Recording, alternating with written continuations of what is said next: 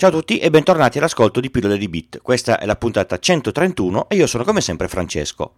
Il 19 gennaio 2038 alle 3.14.07 sarà l'ultimo uh, momento prima del crash, perché il secondo successivo, per i computer, almeno alcuni, molti in produzione, sarà venerdì 13 dicembre 1901 alle 20.45 e 52 secondi. Insomma, è un gran bel problema.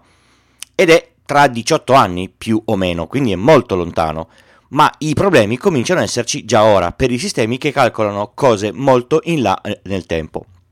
Va bene, partiamo dalle, dalle, basi perché così sembra quasi un film di fantascienza. Calcolare il tempo, contarlo, usarlo in codici, programmi e database è sempre stato un gran problema nel mondo dei calcolatori. Ci ho avuto a che fare anche io e non è proprio banale.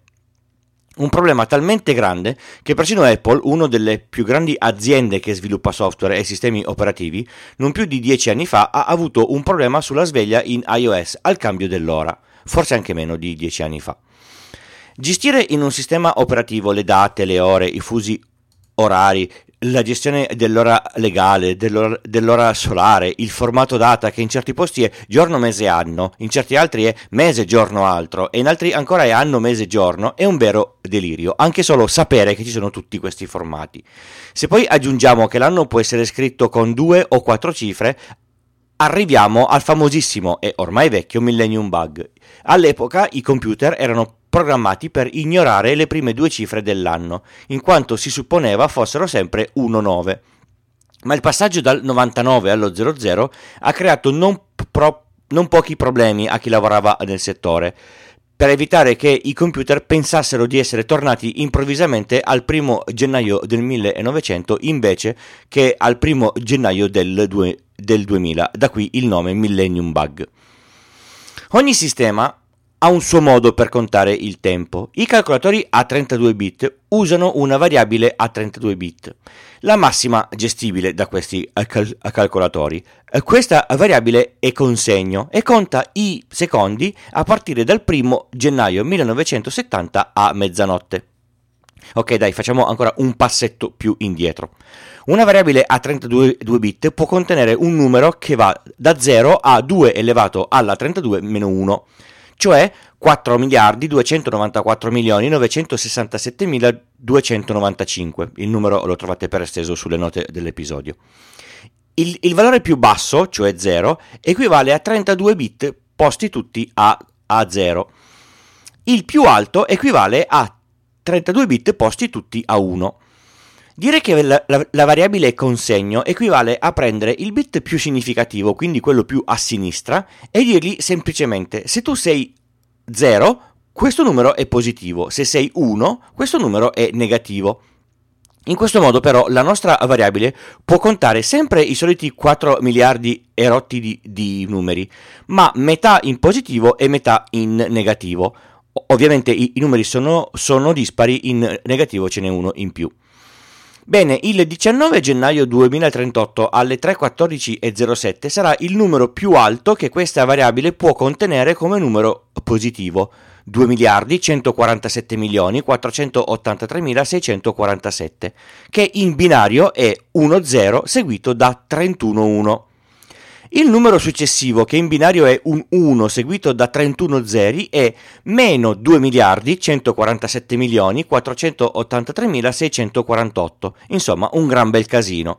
Siamo nel 2020, al 2038 mancano 18 anni, insomma, di tempo per ragionarsi su ce n'è, almeno così si, si può pensare. Ecco, in effetti no.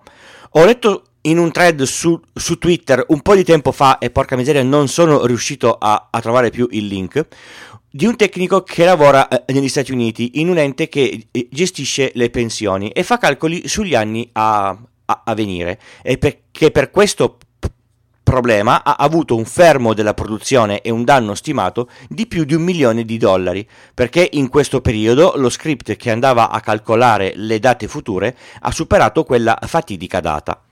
Le buone notizie sono che i sistemi a 32 bit ormai, tranne quelli veramente vecchi, in produzione non ce ne sono più così tanti e che Linux nel suo kernel ha risolto questo problema nella versione 5.6 che è uscita da non molto. E come si sistema questa cosa qua a questo punto? In un modo molto semplice, se il, se il, processore ce la fa ovviamente, si passa tutto a una variabile a 64 bit con segno, che al posto di arrivare a 2 miliardi e rotti arriva a circa 9 miliardi di miliardi di secondi, roba da stare tranquilli per molti molti anni a, a venire, quando il tempo sarà passato forse non ci saranno neanche più i, i computer, si, si può dire.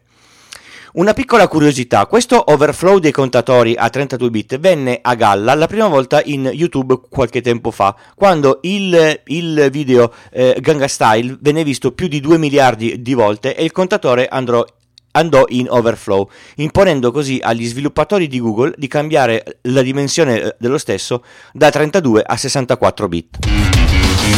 Trovate tutti i contatti e i modi per sostenermi in questo progetto direttamente nelle note eh, di questa puntata o sul sito pillole di bit col punto prima dell'it.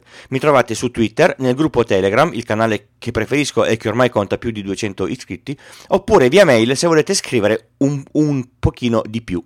Se volete sostenermi con 5 euro o più, compilate il form e vi spedisco gli adesivi direttamente a casa vostra. Grazie a chi ha donato in questa settimana.